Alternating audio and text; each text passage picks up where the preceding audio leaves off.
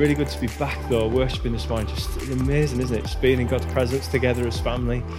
Um, I, look, I wasn't going to share this, um, to be honest with you, um, but and it's not in my notes, uh, but uh, I just wanted to be honest with you for a moment. Um, many of you will know that this has probably been uh, a really difficult year for us as a family. Um, it's been one with a lot of grief and a lot of hurt and a lot of pain. And uh, we're still kind of trying to figure that out, if I'm being honest with you. And why am I sharing this? I'm sharing this because um, it's okay. Um, I felt I needed to share this to tell you really that it's okay. And it's also okay to, to not feel like your walk with God is just bang on all the time. Um, so I'm going to be vulnerable with you. Um, probably in the run up to just having a break, I felt like our feet hadn't touched the ground really for months. Since Joe died, and a lot of things had happened, and it was just a sense of just continuous, just trying to do the right things, just trying to read my Bible, trying to pray, trying to just come to God continuously. But if I'm being honest, especially the last two weeks leading up to a break, I just felt like I was reading scripture and just nothing was coming to me. like God wasn't speaking to me. And um, that kind of continued into our break, really, which I was really annoyed about. and um, I sat down, I was in my own personal time, and just wrote notes on what I was reading and just asking God just to give me something. And uh, nothing, really. Um, until last Sunday, I wasn't here. We were actually. Um, we were actually in uh, Durham Church in uh, Emmanuel Church in Durham, uh, my brother and I, and um, I just read the scripture. And in Psalm 91, it says, Whoever dwells, sorry, I didn't mean to get started with this. Whoever dwells in the shelter of the Most High will rest in the shadow of the Almighty. And um, you know, just, God just sucker punches you. And just that sense of, I don't need to be okay. I actually don't need to be, have it all together. I don't need to be this wonderful, amazing pastor, preacher, which I am, of course. That's where you're now. But I don't need to be any of those things. I just need to dwell in his rest, in his shelter. I just need to be in his shadow and know that he's covering me. And I, and I wanted to share that really for a couple of reasons. One, there's been a lot of loss in this church over the last year, particularly, year and a half. And I think I just want to say to you, it's okay.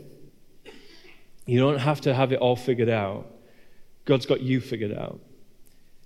Um, and the second thing is, is please, in those moments, do the right things. Just keep reading. Keep coming to God. Keep asking Him. And it might take longer than you want to hear, but I just want to encourage you just to keep listening. Keep doing the right things. Keep being disciplined in your walk with Him. Anyway, that's nothing to do with what I'm talking about this morning. But I just wanted to share that with you. I felt just really punched this morning as we were praying to just share with you. So, anyway, okay, please. Uh, Let's just pray before we start. Father, thank you so much that you're such a good, good God. Thank you, Jesus, that when we come to you on a Sunday morning, it's nothing to do with us, it's nothing to do with what we have to bring to the table. You simply ask us to have our hearts open to you. And Jesus, we want to come to you afresh this morning and say, Lord, speak to us through your word. Come and work in us and through us that we may be more effective for your kingdom. In Jesus' name, amen. Okay, so last week, John read quite a large passage where he looked at the law. Uh, Jesus is right in the middle of his Sermon on the Mount, and it's this incredible moment of teaching. And this morning we're in Matthew 6. We're going to do 18 verses from 1 to 18. So if you have your Bibles, open them up to Matthew 6 and just keep them open there uh, why I talk through this. If you don't have a Bible and you would like one, there's some on the back table. You can take it home with you. It's free of charge. It's a gift to you. Um, you're welcome to go and grab one. Um, but it says this Matthew 6 1 to 18. It says, Be careful, excuse me, not to practice your righteousness in front of others to be seen by them. If you do, you will have no reward from your Father in heaven. So when you give to the needy, do not announce it with trumpets, as the hypocrites do in the synagogue and on the streets to be honored by others. Truly I tell you, they have received their reward in full. But when you give to the needy, do not let your left hand know what your right hand is doing, so that you may be giving, you may, so that your giving may be in secret. Then your Father, who sees what is done in secret, will reward you. And when you pray, do not be like the hypocrites, for they love to pray, standing in the synagogues, on the street corners, to be seen by others. Truly, I tell you, they have received their reward in full. But when you pray, go into your room, close the door, and pray to your Father who is unseen. Then your Father who sees what is done in secret will reward you. And when you pray, do not keep babbling on like the pagans for they think that they will be heard because of their many words. Do not be like them, for your Father knows what you need before you ask Him. This then is how you should pray Our Father in heaven, hallowed be your name, your kingdom come, your will be done on earth as it is in heaven. Give us today our daily bread and forgive us our debts as we have forgiven our debtors. And lead us not into temptation, but deliver us from the evil one. For if you forgive other people when they sin against you, your heavenly Father will also forgive you. But if you do not forgive others their sins, your Father will not forgive your sins. When you fast, do not look somber as the hypocrites do, for they disfigure their faces to show others they are fasting. Truly, I tell you, they have received their reward in full. But when you fast, put oil on your head and wash your face so that it will not be obvious to others that you are fasting, but only to your Father who is unseen, and your Father who sees what is done in secret will reward you. So, like I said at the beginning, Jesus is right in the middle of his teaching. We've caught in full flow, and we're just into it, right? And we're jumping right into it. And he is surrounded by people of all walks of life. He's sat down in the position of authority as a teacher, and everybody's listening to his words. And these are truly culture shattering words. And culture shattering, culture changing, that's exactly what we're looking at today. These words, they might not seem it to you and to me, they might seem pretty obvious.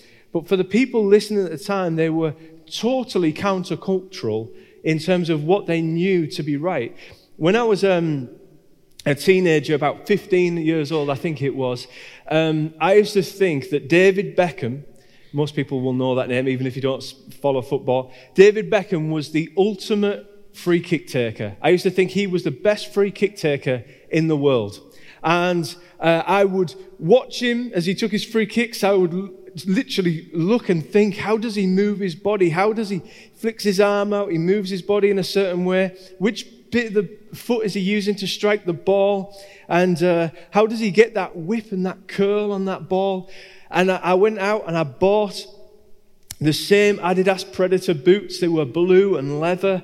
They were beautiful, and it's still beautiful. Best pair of boots I've had to this day. And uh, I used to go down the park and I would practice again and again uh, with my friend in goal, just just to try and get the same free kick style that he had. Because in my mind, he was the master of free kicks. And what Jesus is essentially doing in this passage is he's coming to 15 year old me and he's saying, David Beckham does free kicks backwards and all wrong. That's essentially what he's doing.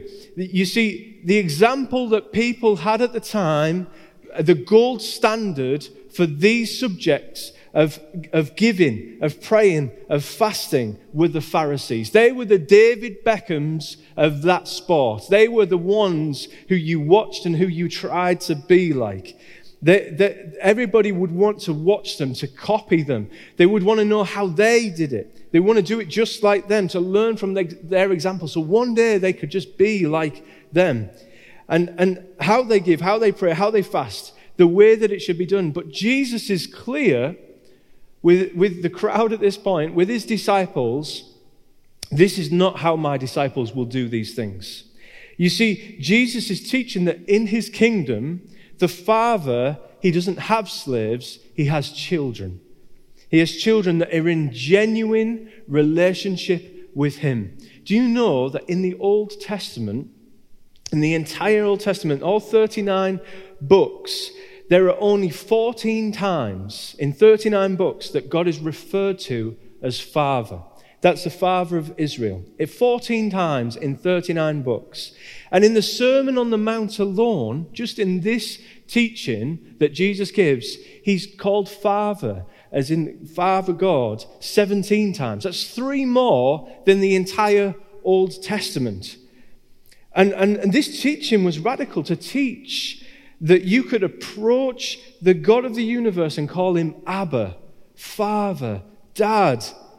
You see, ex- they accepted at the time, and the people he was teaching, they accepted that God was the Father of the nation of Israel. But the suggestion to call the Lord God Almighty, the maker of the universe, to call him Abba, such an intimate, affectionate name, to call him Dad, that it was totally new and totally revolutionary for him. And, and for Jesus, it was imperative that we as his disciples, that you and me today and the people listening at the time, that they understood the, the relationship that God desires with his children. And, and as we approach these subjects, that's the main thing. That you are approaching Abba, Father, Dad. You're not approaching some far off slave master. You're approaching your Father. And when it came to giving, prayer and fasting, you see, the Pharisees, they turned these things into these self glorifying acts for the crowds, for the people. Uh, people thought that this is the way to do it. And, and what happens is this thing, these things, praying, fasting, giving, they become all about them rather than the person they were supposed to be doing them for. So, what I want to look at is these uh, three areas real quick. And I've put prayer and fasting together. Um, and we're going to talk about giving. Um, but let me j- just stick with me as I go through this. Jesus teaches, first of all, on giving. And, and, and giving in order to look good in front of our peers. But rather, he says, when you give to the needy, do not announce it with trumpets as the hypocrites do in the synagogues and on the streets to be honored by others, but do it in secret. Almost like your left hand doesn't even know what your right hand's doing. Almost like you're keeping it secret from yourself because it's just your worship to God. And I think this is not just a problem in the time that Jesus is talking about. It's not just a problem with the Pharisees uh, that happened back then. This is still something that's very real today, inside and outside of the church. People give for reward, not from God, but from other people. The, the reward could be something tangible, like a plaque on a wing of a building. Or, or it could be uh, like a nice newspaper column written about them or who they represent. You know, I'm sure you've all seen it at some point, but I've been in church and seen the person that makes sure that, like, you know, I grew up in a Baptist church, that their, their, their, their offering really clanged the bottom of the plate, right, when they put it in. you know, but I'm sure you can think of examples too. The culture of giving in order to get people's approval or, or make yourself look good whether it's a, as a business or whether it's as an individual, is still alive and kicking today. But Jesus calls you and me and his disciples to be completely different from that. So, the first thing I want to point out about what Jesus says here is Jesus uses the word when, not if. when you give, there is this expectancy here that as his disciples, we are a people that give. Throughout Scripture, we see God's, God calls his people to care for those who are in need, to give for the advancement of his kingdom. And, and we know that Jesus and his disciples, they, they themselves would keep a bag of money and they would you know, to have to buy food from it. But one of the things they would regularly do with that is to give to the poor. Actually, in, in uh, John's gospel, one of the reasons that they think that Judas may have left the table, we know it's because he was going to betray Jesus. But Judas kept the bag of money. He was the accountant in the disciples. And one of the reasons stated that they think he might have gone was to give to the poor. Because it was just, well, that's what we do. You know, that's just part and parcel of what they do. And, and the second thing I think to ask is okay, if Jesus expects us to give, then why are we expected to give? Why are we expected not just to give, but to give willingly and joyfully? Well, because Jesus has made us rich. 2 Corinthians 8 9 says, For you know the grace of our Lord Jesus Christ, that though he was rich, yet for your sake he became poor, so that you, through his poverty, might become rich. Through Jesus, we've become rich. And then Paul continues in the next chapter, and we're going to put therefore. Therefore, remember this whoever sows sparingly will also reap sparingly. And whoever sows generously will also reap generously. Each of you should give what you have decided in your heart to give, not reluctantly or under compulsion. We don't want any of that. For God loves a cheerful giver. And God is able to bless you abundantly, so that in all things, at all times, having all that you need, you will abound in every good work. We understand, we understand that as disciples of Jesus, we have everything that we need. That, that Jesus has blessed us immeasurably.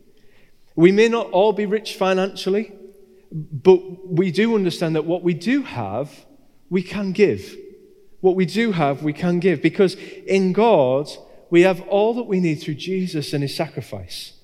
So the Bible is really clear to us as his disciples and, and to his church and as, as his church that we are to, we are to give. That's, that's just expected of us that we are to give and the reasons that we're asked to give. You see, the Pharisees, they give for different reasons, with different motives. One, Jesus clearly calls out here in this passage and he says, hey, like these guys that you might think they're the David Beckhams of giving, but they're not. they're giving for the wrong reasons. The first one he calls out and he says that they, they, they give in order to take praise from the people around them, to look good, to take, to take the plaudits from their friends or their peers or their co workers, whoever it is.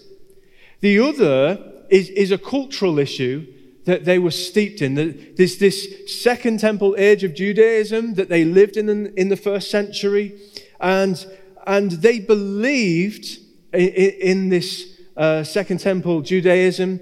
And it was taught that if they were to give money to the poor, to the homeless, to the sick, to the orphans as charity, that, that you could atone for your sins. So if I give enough, I can atone for my sin. For example, in the book of Tobit, it was this book in the first century it was taught from, um, and it gave guidance. Remember that uh, as a nation, they're occupied by Rome. And it, this book of Tobit it gave guidance on how to maintain their Jewish heritage. How do we hold on to it? And the book of Tobit did that. And, and I quote from it it says, For charity will save a man from death, it will alleviate his sin. So, with that in mind, this is how they thought. Like charity, I can go, I can go nuts. I want to give uh, because I look good, but also I'm atoning for my sin. Like I'm, I'm kind of like, yeah, I did this, that was bad, but here, here's some money for the orphans, right? And this is why it's so mind blowing. Eh, we're going to get to this later in our series, but so mind blowing for the disciples in Matthew 19, 23 to 25, when Jesus He's, he, he teaches his disciples after speaking to a rich man. He says, Then Jesus said to his disciples, Truly I tell you, it is hard for someone who is rich to enter the kingdom of heaven. mind blown. Again, I tell you, it is easier for a camel to go through the eye of a needle than for someone who is rich to enter the kingdom of God. When the disciples heard this, they went, Oh, yeah, that makes total sense. No, they didn't. They were greatly astonished. Like, not just astonished, greatly astonished, and asked, who then can be saved? Like, if I can't buy my way there, then who's going to be saved? Who has any chance? But we understand, don't we, with the, with the cross and the resurrection, we understand in hindsight of that, that we don't give in order that people think we're amazing or that we're generous. We don't give because it puts us in a better position to be saved or because God will love you more if you give him your money or he will heal you if you just give him some money. We understand that, that is just nonsense. The only thing is Jesus. The only way is Jesus. The only true life is found in Jesus. No, we give because that's what he calls us to do as his children. It's the only reason we give. Jesus has made us rich. Because of Jesus, we have acceptance and life to the full. We have all that we need. So the question is do you give? I've got to tell you how nervous I am at this moment right now. Let me just tell you, this is the first time I've ever talked about tithing in a church that I'm leading. So I am so nervous, but I'm just going to go with it. Do you give? Do you tithe? A great place to start is 10%. Um, but, but I would encourage you to pray and say, God, what, what do you want me to give? What do you want me to give? What, what should we as a family give each month? Not if I should give, but how much? That's the question. I want to say a couple of things. The first is, I have no idea, zero idea, who or who does not tithe in this church. And I never ever want to know. It's not nothing to do with me. It's between you and God. In fact, none of the eldership team know who tithes and who don't. It's none of it's between you and God what you give. And I guess with a building like this, with a with a flash building, well, some of it, with a building like this, with all the amazing work that goes on here, it would be easy to think, it would be easy to think and be lured into the thought of, they won't miss my money. They won't miss it. They won't even notice. You're right, I won't notice because I don't look. But actually, we don't have, as a church, the money to do the things that we feel God's calling us to do. We just don't have it. In fact, at the moment, we, we look at our electricity bill every month and go, can we afford it? it, we don't have the money to do the things that we want to do. Many things around this building need upgrading, fixing, replacing throwing out. But we're not in a position to do any of that at the moment. Uh, now, look, let's be really clear here. God is the one who says he will build his church, and we trust him completely, and we have faith that he will continue to build his church. But please don't be lured into the lie for one second that your giving or your generosity can't be effective for the kingdom. It just can.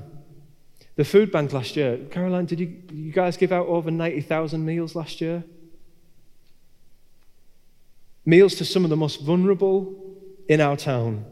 And I can't tell you how many people every week come and use this building, come, and, come in here, and we get to share the love of Jesus, the hope of Jesus with them.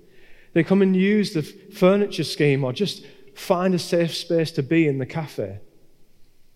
You know, J- Jenny and I have had to wrestle with this in our own hearts and make sure that we're right with God. And we, we've decided, it says, decide in your heart what you're going to give and give it. Uh, and we give what we feel called to do. And I just encourage you, if you're not giving, that's between you and God, but I'd encourage you to ask God privately what you should be given And to give it, to commit to it. It's so easy to just give it and just know uh, you just know that God is going to use it. And Jesus says that you will be rewarded by your Heavenly Father. That, you, that, that this joy of knowing what you've given and need is met, the hungry are fed, the weak encouraged, the building finished, the lost saved, the forgotten found. Amen? Amen. It's over. I'm, i can relax now. All right, prayer and fasting. Um, last last bit. I'm just looking at the time. So Jesus starts again, both prayer and fasting, and he says that this shouldn't be, there's this warning that of how we should do it, how we shouldn't do it more accurately. You see, in the first century, again, the, the prayers of the Pharisees, that they'd become formalized. They'd become repetitive. They'd become regulated. They'd become long. They'd become overdone. And they were on display for everyone to see.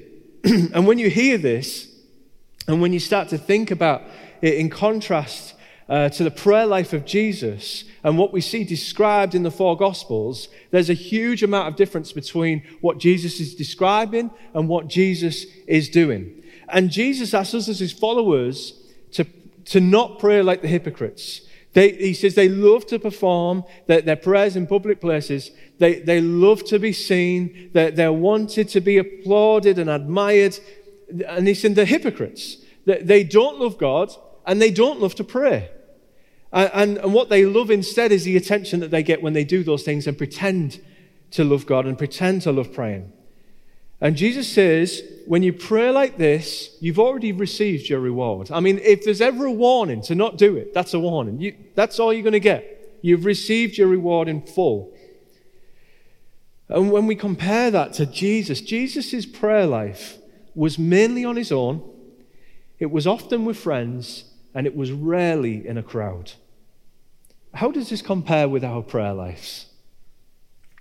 The, you know, is the majority of our prayer life seen? You know, the majority of Jesus' prayer life we can't read about and we don't know about because he went off to spend time alone with his Father. He would often leave his disciples, sometimes at inconvenient moments as far as they were concerned. And he say, I'm just going to go and pray. I'll see you guys later. And off he went to be with his Father. And we can't read about it. We don't know what he said because he was between him and his dad, his Abba, Father. And again in this passage, Jesus assumes with prayer and with fasting, these would be things that you do. These, these are, it's not if, it's when. When you do these things, when you pray, this is how our prayer life should be. Jesus says, don't pray to be seen by other people. Be, ch- be children who love to spend time with your father. You know, being a dad, a little girl who's five, Hannah, and being a dad, one of the absolute joys of my day to day life is hearing all about her day. I just love it. I, I, I, it doesn't wear off for me. I really enjoy it. She talks cute. I think she's wonderful. I look at her and think, how, how, is, how are you mine? I just delight in hearing about her day. And I, I love hearing about what she worries about. I love hearing about, you know, what she's really excited about. I love hearing about her friendships. I love hearing about, you know, oh, Frankie and Katie aren't my friends anymore. And, you know, I love, tell me everything. I want to know everything. I, I want to know. And, and, and it just delights me to hear all about her, all about her day, all about her thoughts. I want to hear her requests and figure out how I can sneak a chocolate when mummy's not looking. I want to hear. Like, you want to hear, right? Anybody who's a parent in the room and has that joy knows what a delight it is to hear your children. Psalm 116, verse 2, it says, Because he turned his ear to me, I will call on him as long as I live. That's the NIV. Listen to the NLT. It says, Because he bends down to listen. Hmm. Imagine that. I will pray as long as I have breath. He bends his ear. Yes, my child. What do you want to say to me? Speak to me. Tell me everything. Tell me your worries. Tell me about your friendships. Tell me about your relationships. Tell me about your desires. Tell me about the joys that have been in your day. Tell me. I want relationship with you. God delights in listening to his children. And this speaks of the relationship that Jesus is calling his disciples into in this moment. Don't stand out there showing off for everybody else to see. God's not interested in that. Be genuine, be real. Repetitive prayers. God knows what you need. Just come and speak to Him. Be in relationship with Him.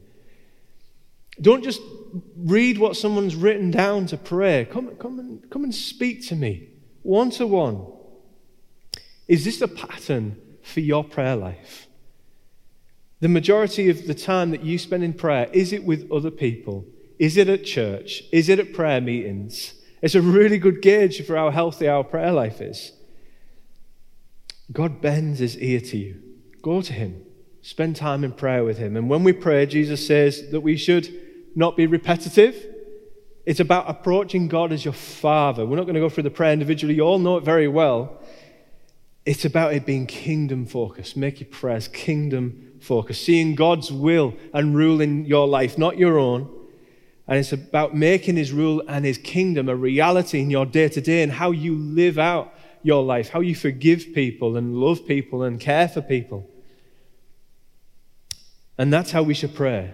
And the same applies to when we're fasting. Jesus says, put oil on your head. What does that mean? Well, he says, look, if you wear makeup and get dressed in the morning, get dressed. Don't mope around in a gown. Oh, I'm so hungry. I'm fat, right? Like, if you get dressed, get dressed. Don't make it obvious to people that you're fasting, right? A really good gauge for fasting is if, if you don't need to tell them that you're fasting, don't tell them. It's between you and God. It doesn't need to be shared with the whole world. Oh, I fasted this morning. Like, you don't need to share it. It's about that honest, genuine relationship with God. Whether we're giving, fasting, praying, the reality is, is that Jesus expects us as his disciples to be doing those things.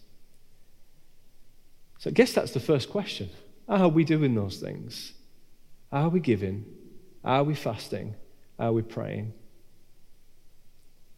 Privately, just you and me, God. Genuine, heartfelt, here's my heart, all of me relationship. Jesus says that if you want them to be effective, this is how you do it. If you want them to be beneficial, this is how you do it. Now, does this mean you can't pray with other people? Of course it doesn't. Jesus does. Does it mean you can't pray in crowds? Of course it doesn't. Jesus does it. But he's saying the majority of your prayer life, the majority of your giving, the majority of your fasting is between you and God. For any of us, and I do mean any of us here, it can be easy to slip into performance mode. It, it, Jesus makes it really clear that God is looking for genuine relationship with you. And many of us can do the right things. We can say the right things. We can go to church and be in, you know, be in the right places at the right times. lift our hands at the right time of the worship song. We can recite some scripture that we've memorized. Have the right albums in the Apple Music library, whatever it is, to look like we're doing a good job. But maybe some of you in the room this morning, you just feel like actually, in your walk with God, you feel like actually, I just feel like I've been pretending for a little while. I've just been kind of faking it till I make it. I just want to say you, don't have to. Don't need to do that. And actually, inside, maybe you've just been trying to keep it together, trying to keep anybody from noticing, trying to keep the show going. Maybe inside, you know God doesn't have your whole heart. I don't want to just say to you this morning there's no condemnation for those who are in Christ. It's okay. You don't need to feel guilty or embarrassed or ashamed. That's not what the Spirit brings. But actually, just a call to come to your Father. Abba, Father. Come to Him. Come back to Him. Maybe you've allowed a relationship other than the most important one with your Father to take priority in your life. Maybe you've allowed sin in your life to continue, not bringing it to God and having faith that He can help you. And you've allowed that sin to stick around for too long. And, and actually, you just you feel like you're pretending inside because actually, God, you don't have my whole heart because I can't stay away from this sin. Can't stay away. You've allowed TV and podcasts and music and entertainment to take all of your spare time up that there's none left for him. Actually, you just give him the, just a, the hour and a half on a Sunday morning. That's what you get, God. The rest of my time is just full with other things. There's no room left for you. Well, this morning, I want to call you I believe Jesus is calling me and you back to authentic, real, genuine, all of my heart relationship with your Father, God Himself, Abba, Dad, Daddy. to give God our hearts. The Bible says, Come close to God, and He will come close to you. Hmm.